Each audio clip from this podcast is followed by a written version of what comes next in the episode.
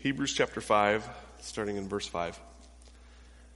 So also, Christ did not exalt himself to be made a high priest, but was appointed by him who said to him, You are my son, today I have begotten you. And he says also in another place, You are a priest forever under the order of Melchizedek. In the days of his flesh, Jesus offered up prayers and supplications with loud cries and tears to him who was able to save him from death, and he was heard because of his reverence. Although he was a son, he learned obedience through what he suffered. And being made perfect, he became the source of eternal salvation to all who obey him, being designated by God a high priest after the order of Melchizedek. This is the reading of the word.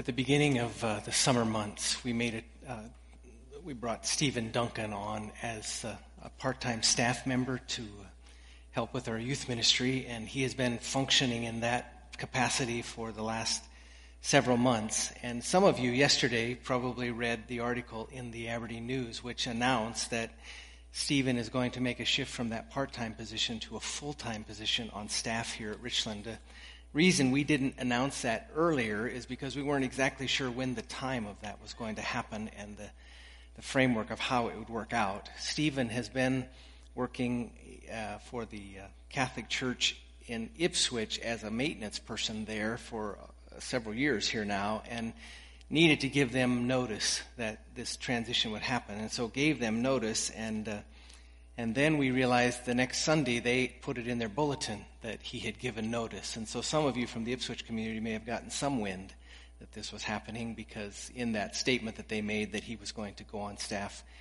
full time in youth ministry capacity. But that was the first inkling of it coming out.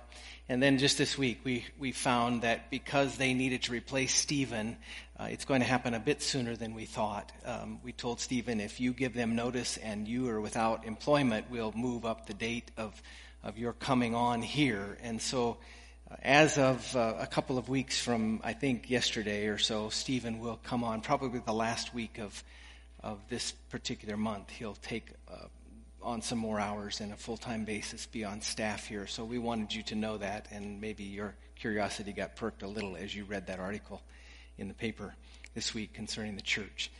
This morning, what we want to do now is look at this text. And uh, from here on out in the book of Hebrews, it's going to talk a lot about Christ as a high priest.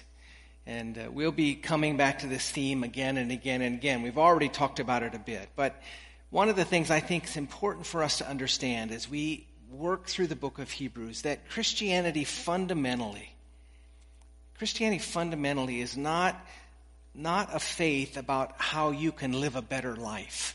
Now, I believe it will help you to live a better life. And uh, the fruit of coming to see Christ for who he is will cause that to happen. But it is not fundamentally about that. Fundamentally, Christianity is about how God saves a people. How God takes a people who were confirmed in unrighteousness by the first Adam can now be confirmed in righteousness because of the second Adam. It really is about how a sinful people can be reconciled to a holy God, God who's perfectly holy, how sinful people can be reconciled, brought back together with that holy God. And one of the most merciful things God can do for us and, and, and for anyone is to cause them to begin to be troubled about that issue.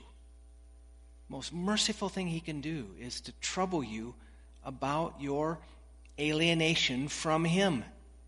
The alienation that is caused by sin, the sin that we all have participated in and that comes from Adam.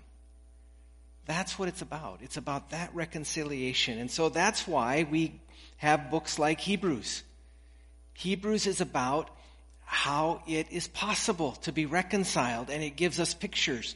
Uh, the Old Testament gives us pictures that, that Hebrews, in, in many ways, as, as well as any other New Testament book, takes those pictures and shows us the reality and how it's fulfilled in Christ. And that's really what the Old Testament was about. A few weeks ago, we talked about why did God choose to do it this way? Why did He take 2,000 years And in that 2,000 years, to give us a revelation in the Old Testament, and particularly in the heart of that revelation, take a nation like Israel and work with them and, and establish a tabernacle and establish a temple and all of those pictures. Well, in fact, because they are pictures. They are pictures and shadows of the real reality, which is Christ. Remember the scripture that we used in that particular time? We said that, that the, the, the uh, Pharisees were, were uh, chastised by Jesus because he said, You search the scriptures, and in them you hope to find eternal life. And they point to me, and you miss it. That's really what he was saying in that text. All of the Old Testament is to point to Christ to the fulfillment, the true reality. Those are just shadows in the Old Testament. And, and certainly we can't understand how all of those shadows necessarily, there's some things that are still mysterious in that God is higher than we are and, and our minds can't fully get around it, but we can to, to a large degree get around and see how those shadows become reality in Christ. And I think as we one day are with him, even more of those shadows will bright, burn brightly in the reality of Christ, and we'll see it even more fully. But, but for now, we have the Old Testament to give us those pictures. And the danger, the danger, I think, of Christianity or of your, your um, following in the faith of Christianity is the people who don't see that the foundation of it is about reconciliation. If they don't get that foundation, there's real danger. And I think, in fact, that's why in the book of Hebrews, Paul, or uh, the writer of Hebrews, whoever it was, could have been Paul, is taking the Hebrew Christians back to that foundation. He says, you, you got to go back to the foundation of this. Don't walk away from this because it is fundamentally about how God reconciles you and it centers in the person of Christ. And if you walk away from your confidence and boast, that's dangerous. And so that's what Hebrews is about. Taking them back to that. Taking them back to remind them that's the foundation. It's about reconciliation. And so he will lay out verse by verse and chapter by chapter of, of that picture of reconciliation to us in the scripture. I think of my own story a bit to kind of put it in a context for you why, why I started here this morning. Um, I, for 18 years of my life, had little to do with any kind of of church or Christianity. I, I knew a little bit about it. I remember my mother's Bible and some things like that, but I had very little understanding of Christianity. But one thing I did have a great understanding was my sin. For some reason, God was merciful to me at a very early age to trouble me about my sin. And though I didn't know much about God, I knew that that sin was separating me from Him. And I went through lots of exercises to try to bring about reconciliation and ways to appease that gulf that I felt. But none of those satisfied. And so when I was 18 years of age, um, God mercifully began to show me the work of Christ. And, and when I was 18, I went to a concert one evening, my high school auditorium. An invitation was given at that concert for those who would want to embrace Christ, and, and I, I moved out. Part of the reason I moved out then is some of the things God had been doing in my life previous to that, even to get me to that concert. And one of the things that He did is all of a sudden my eyes were open to the reality that there was a group of young people in my high school who, when they ask you how you're doing, however they ask it, they really wanted you to tell them. They cared about it. The fact that they would even ask was a, a kind of a rare phenomenon in high school, and you know that if you were there. Um, they cared about other people, and I began to watch them just for a few months previous to that concert.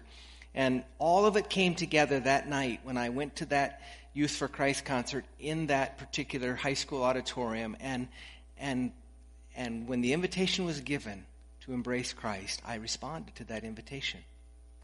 Now, I, I hope you can understand this illustration, but uh, this is, this is the point I want to make. There were, there were two kind of longings in my life that were going on at the same time. One was the longing of being reconciled to God, and one was that I was kind of a loner in school. I didn't have many friends, and particularly didn't think I really had any friends who cared much about who I was. I've, I've told you the illustration. I remember going to my high school um, on a Friday night for a basketball game, and it was a fairly large high school, and you know how the students sat in one section. I literally remember one night going to that high school basketball game, looking up into the crowd, coming in a bit late, thinking, I need to set up there, but I don't know if anybody would want to set with me. And I remember walking out and leaving and not going to that game. I remember that feeling. So there were two longings. There was a longing of reconciliation. There was a longing of just wanting a social group, a group that would accept me and bring me in. What I'm grateful for is that, that the first longing trumped the second longing.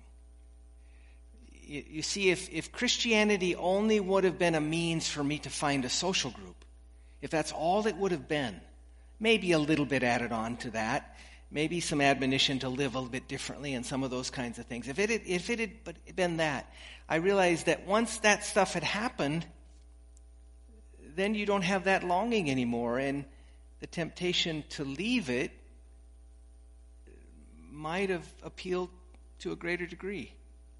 But the thing that would not let me leave it, even though that need had been met, is because the primary need was reconciliation with a holy God. That's what first started in my life. And I say that to say that the Hebrew people, he, he didn't take them back to what a wonderful group it was of Christians that they were with, and so stay true. He took them back to reconciliation. He took them back to the fundamental thing that Christianity is about, how a holy God, may, uh, how a holy God can reconcile himself to a sinful person. And, and here it just gets richer and richer as we go along fuller and fuller. I want, I want again now to just take you to the verse that I already took you to, and, and it's really the key verse of this text. It's in verse 9. I said it, I read it to you already, but it says this And being made perfect, he, Jesus, became the source of eternal salvation to all who obey him. I want to build what I say now really around that verse and just pick it apart a bit and talk about this idea about how Jesus is, in fact, the second Adam who, in fact, accomplishes that reconciliation. And so, and so it is a wise thing to put your confidence and boast there and never to remove it from there for that reason. Now, first of all, the first thing that it says here is he is the source. And being made perfect, he became the source. The source. Singular.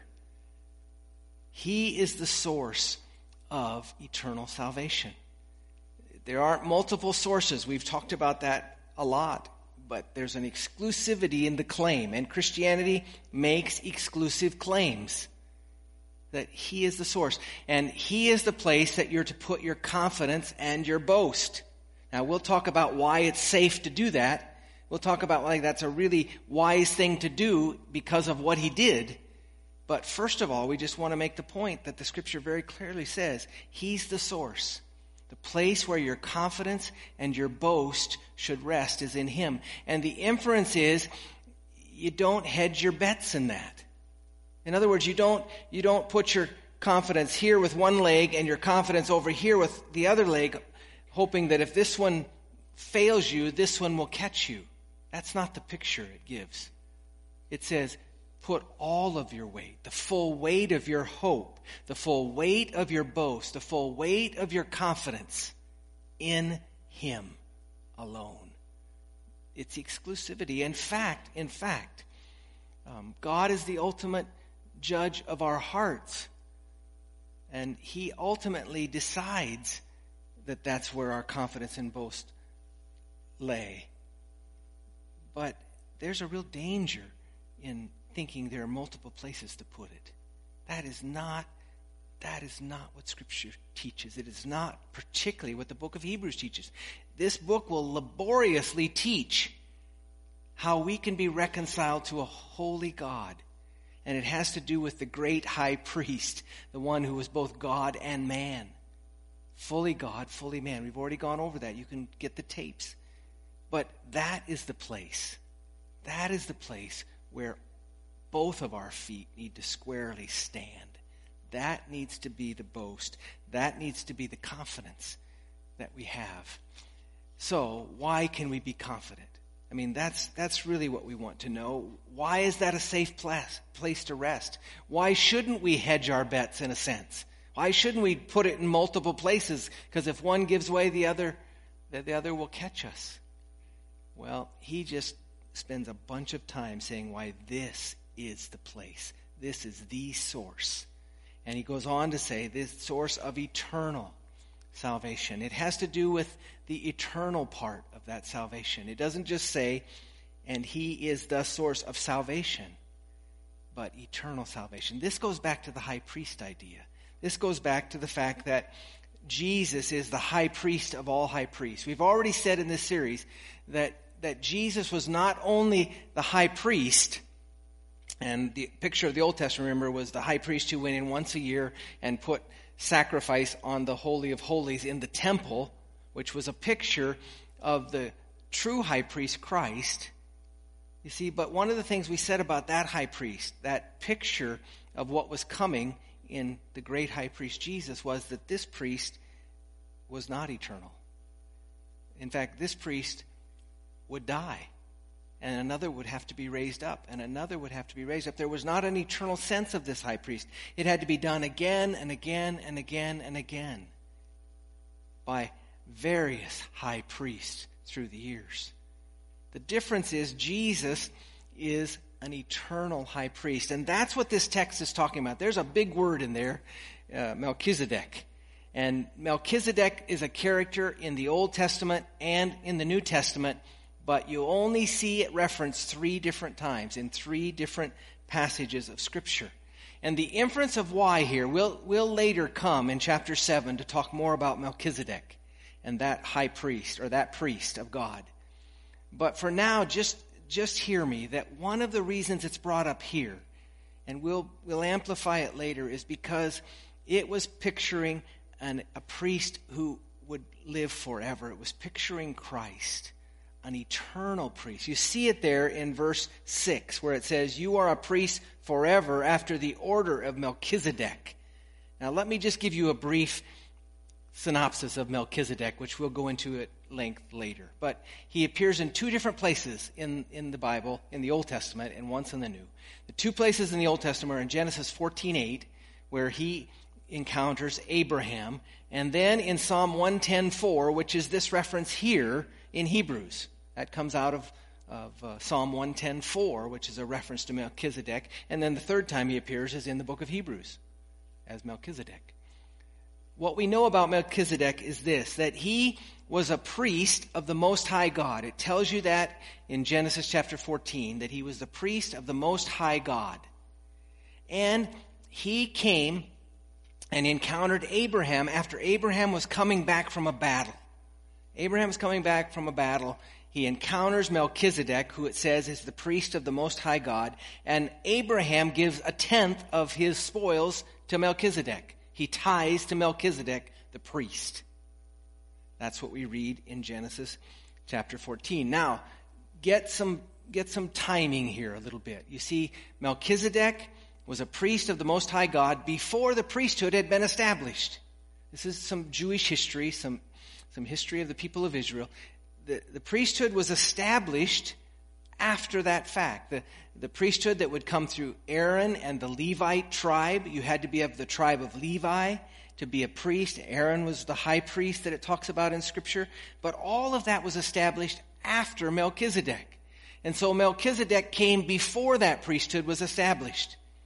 And the inference is is the fact that he supersedes that priesthood, that priesthood that it talked about as the children of Israel. And there are lots of ramifications of that, but one of those is the inference that that the priesthood that he was picturing, certainly Aaron's priesthood and the Levi priesthood was a picture, but this was even a bigger picture of this true reality of Jesus Christ being the true high priest, in that it was an eternal priesthood. One of the things we don't know anything about Melchizedek, we don't have any lineage. We don't know who his father and mother were. We don't know any of that. One of the things in, in the tribe of Levi, lineage was incredibly important. But for Melchizedek, nothing's told. Nobody's told where he comes from, where he goes to. And the inference, again, is a picture of eternity.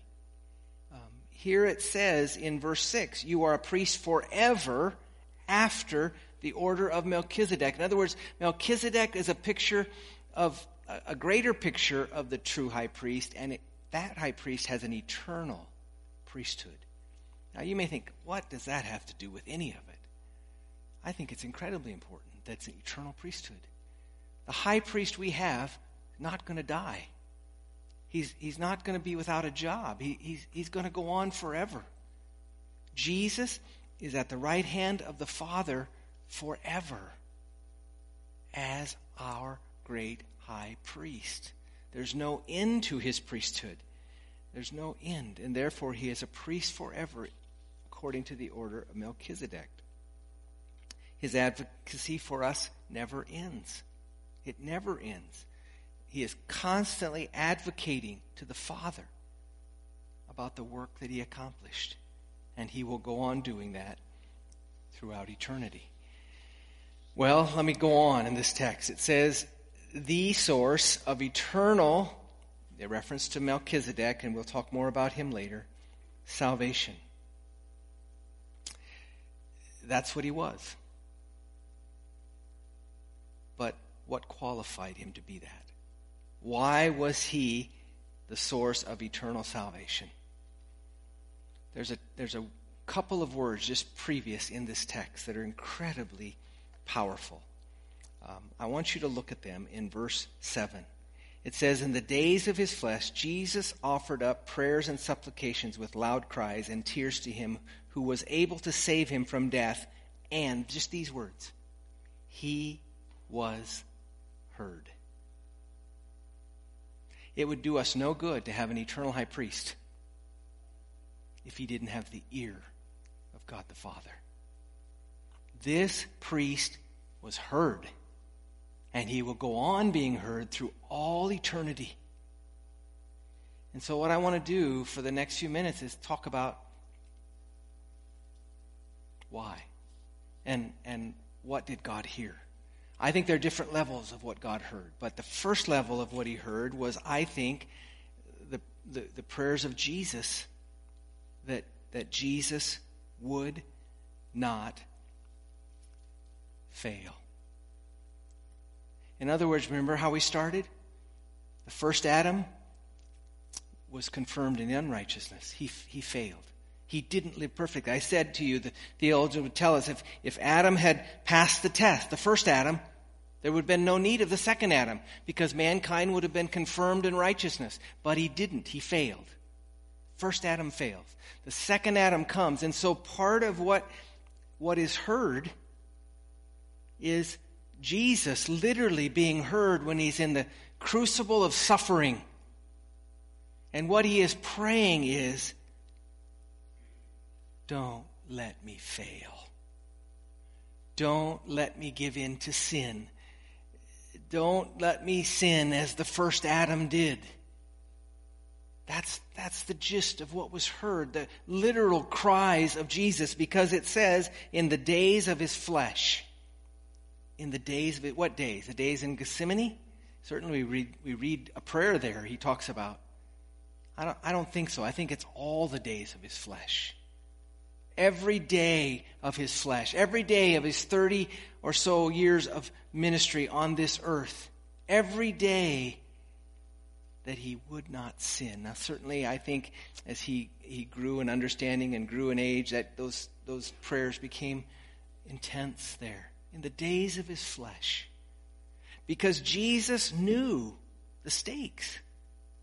You see, this is what Christianity is about. It's about a first Adam who failed. It's about a second Adam who came, and, and he went through the crucible of suffering. He went through the test that the first Adam went, and all through that test, in the days of his flesh, he's crying out to God the Father that he would perfectly do his will, that he would not fail in it. In the days of his flesh, in the lifetime warfare with sin, because that's what it was for Jesus a lifetime of warfare with sin that he wouldn't give in. He fought against a death worse than death, the second death that Adam experienced of separation, being cast out of the garden. He fought against that.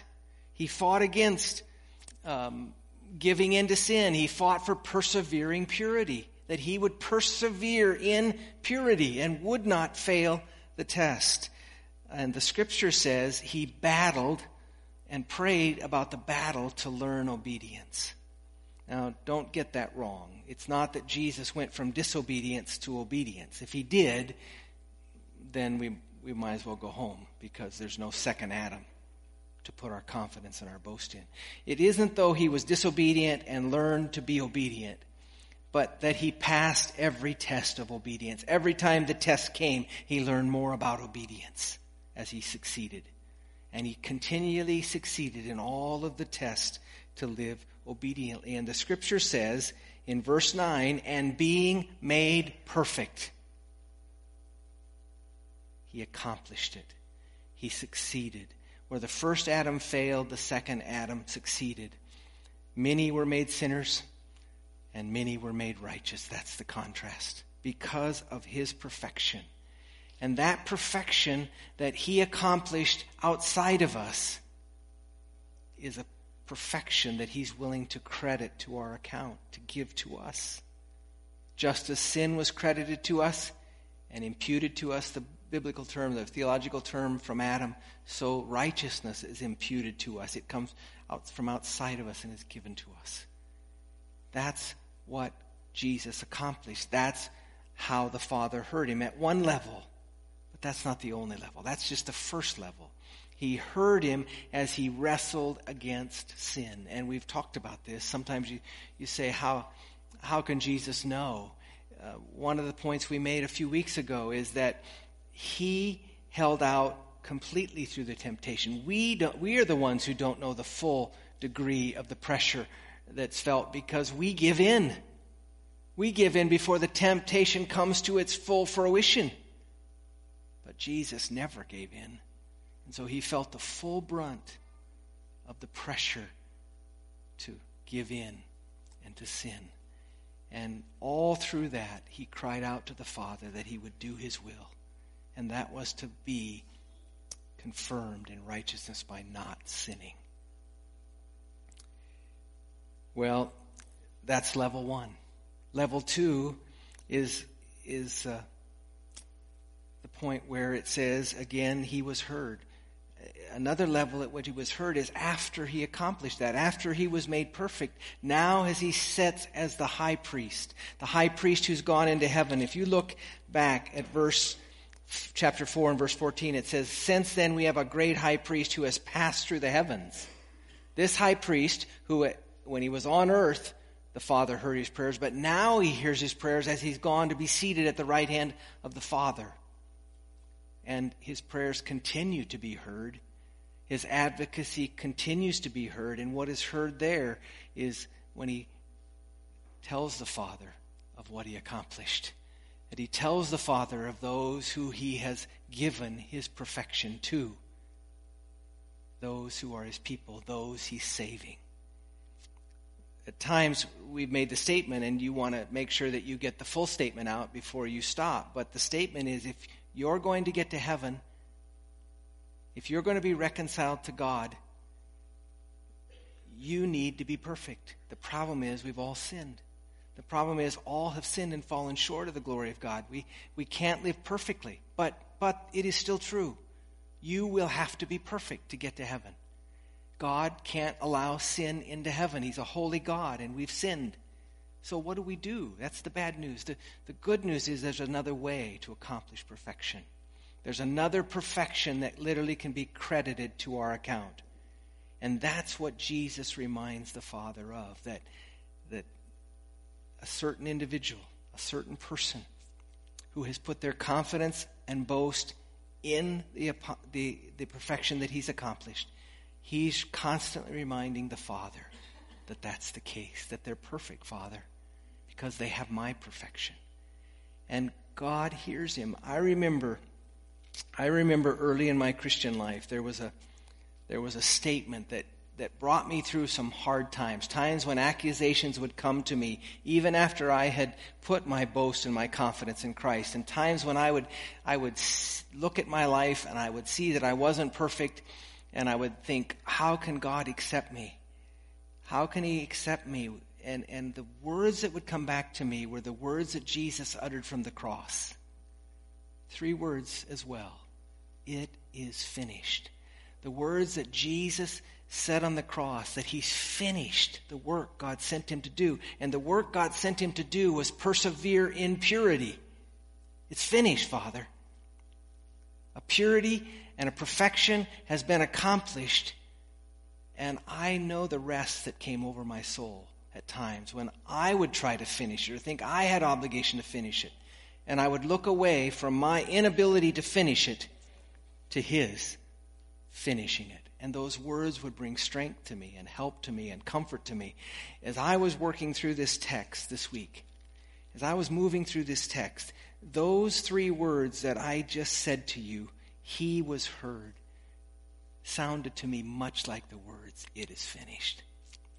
He was heard. It's a new mantra for me to declare at times when, when the accuser will come to me or the accuser comes to you to remind yourself that Jesus was heard.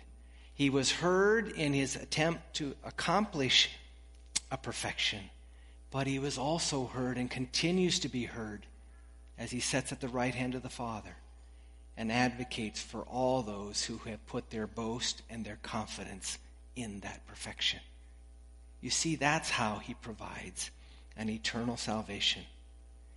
And the scripture goes on to say that he was made perfect. He became the source of eternal salvation to all who obey him. What's, what's that about?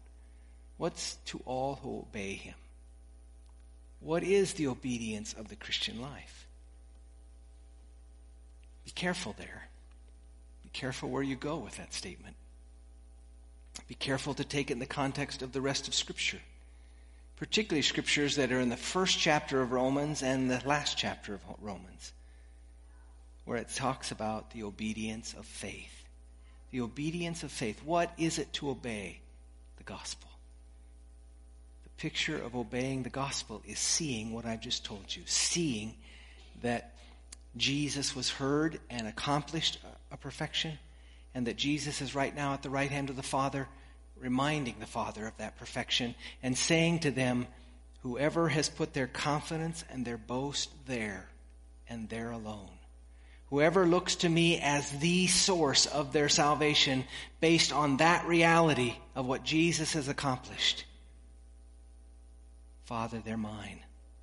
They're mine. They're mine. Why is this so important? Why is this important? It's incredibly important, people. It's incredibly important that you understand that and understand that the foundation of Christianity is about reconciliation and you get you get the way that reconciliation takes place right. You see it correctly.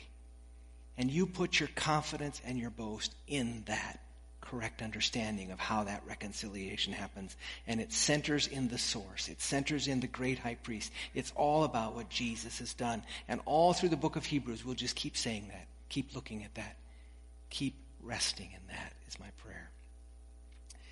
It's important because of one person, what one person said, that will happen to all of us one day, and maybe sooner than we think. I, I wasn't going to make reference to this this morning, but it, it, it does fit here as I close. I, and some of you will know this a, little bit. It's, it's part of why I think Brian and Gretchen were here praying this morning. Some of you have heard, heard word that, um, I'm losing the last name, Mike uh, Miller. Mike Miller, who, who if you're a young person, you probably know who Mike is, even you don't know his name. Mike was the face of the athlete's foot.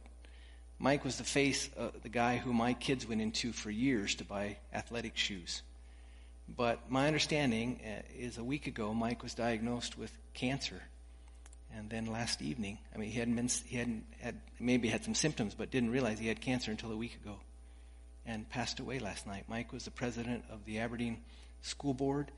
So, so Brian and Gretchen are, are close to that relationship. And, and Don, he, his, uh, one of his associates in his practice, his medical practice, Dr. Miller is his brother. So it comes that close. But, but the, the, the, the idea the finiteness of life, it, it reminded me of my illustration talking about being in this pulpit that I realize I can be here on a Sunday and, and I can pass away. My wife, my family can have a funeral and they can even start to pick up pieces and the next Sunday somebody else will be here.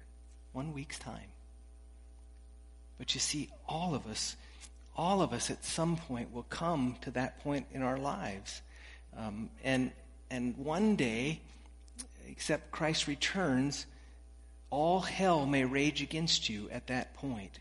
Now, for Mike, I'm not, I don't know how the end was, or uh, lots of people, some people, you just are gone. You don't have any time. But, but as you have time, one day we will all come to, to that point, and uh, especially when we're nearing death. And this, this is the kind of stuff that will cry out at us in those times.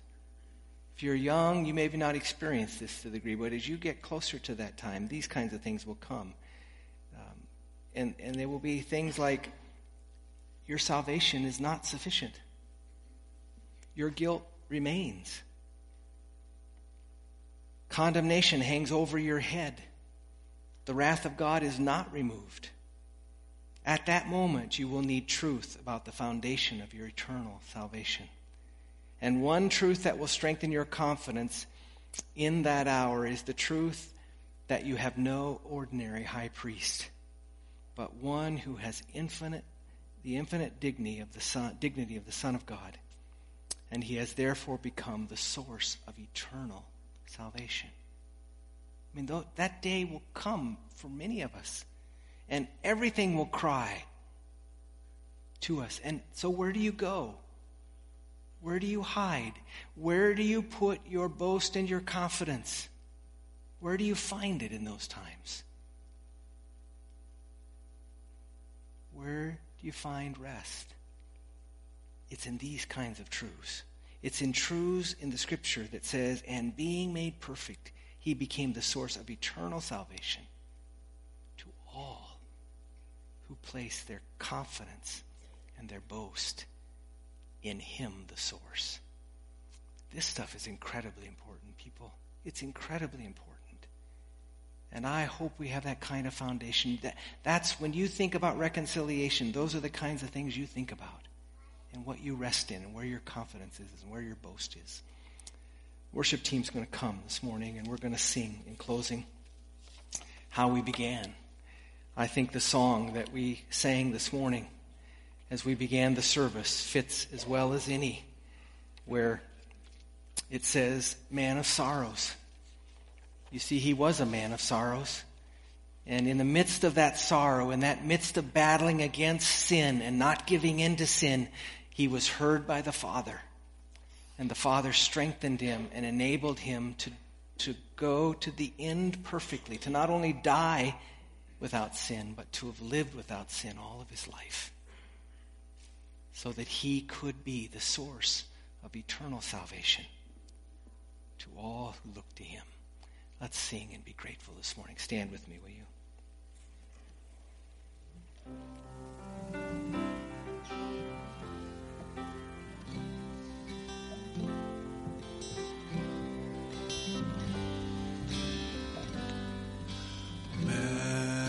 Sorrows, Lamb of God, by his own betrayed, the sin of man and wrath of God has been on Jesus laid.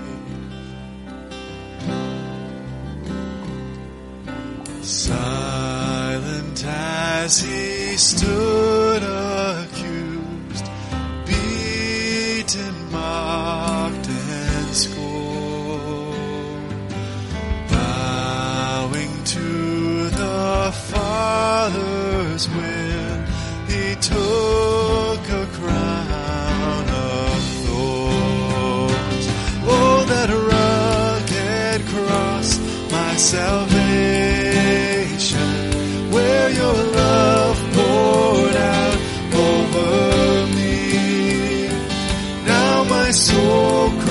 cries out,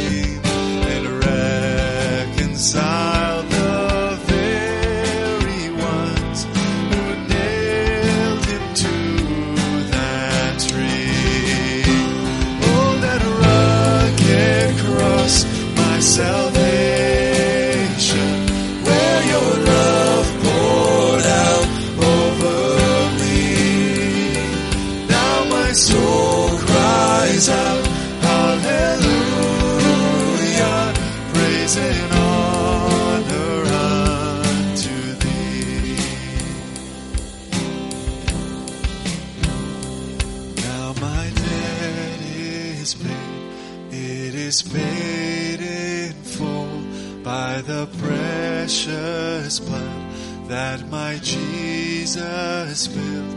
Now the curse of sin has no hold on me, whom the Son sets free, oh, is free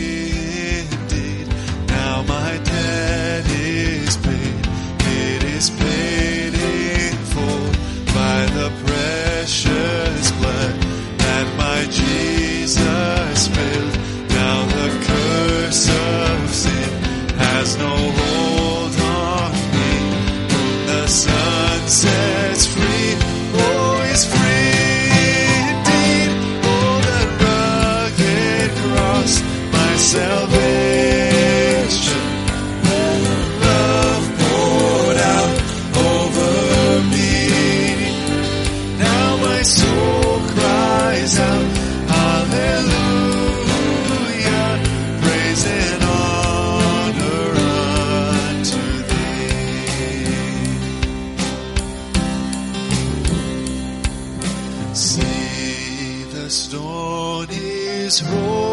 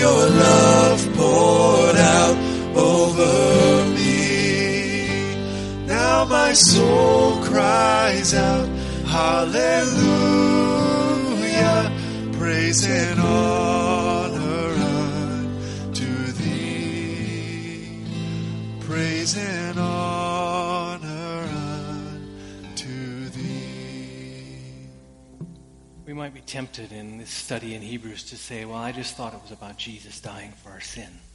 It is. It is. But I think it's incredibly important in that time that I talked about, when all of the accusations come, to know why dying for our sins was able to be done. To know exactly what happened. To know what the Father hears when Jesus is at the right hand. I think it's more than just Jesus telling him I died for their sins. He's, he's telling him more and the things that we're talking and looking about in the book of Hebrews. Let me leave you with this now, this doxology.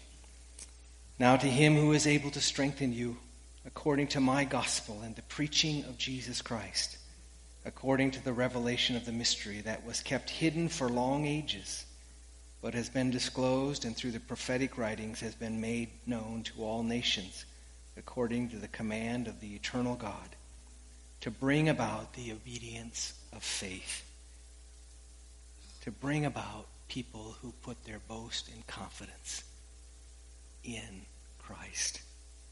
To the only wise God be glory forever through Jesus Christ.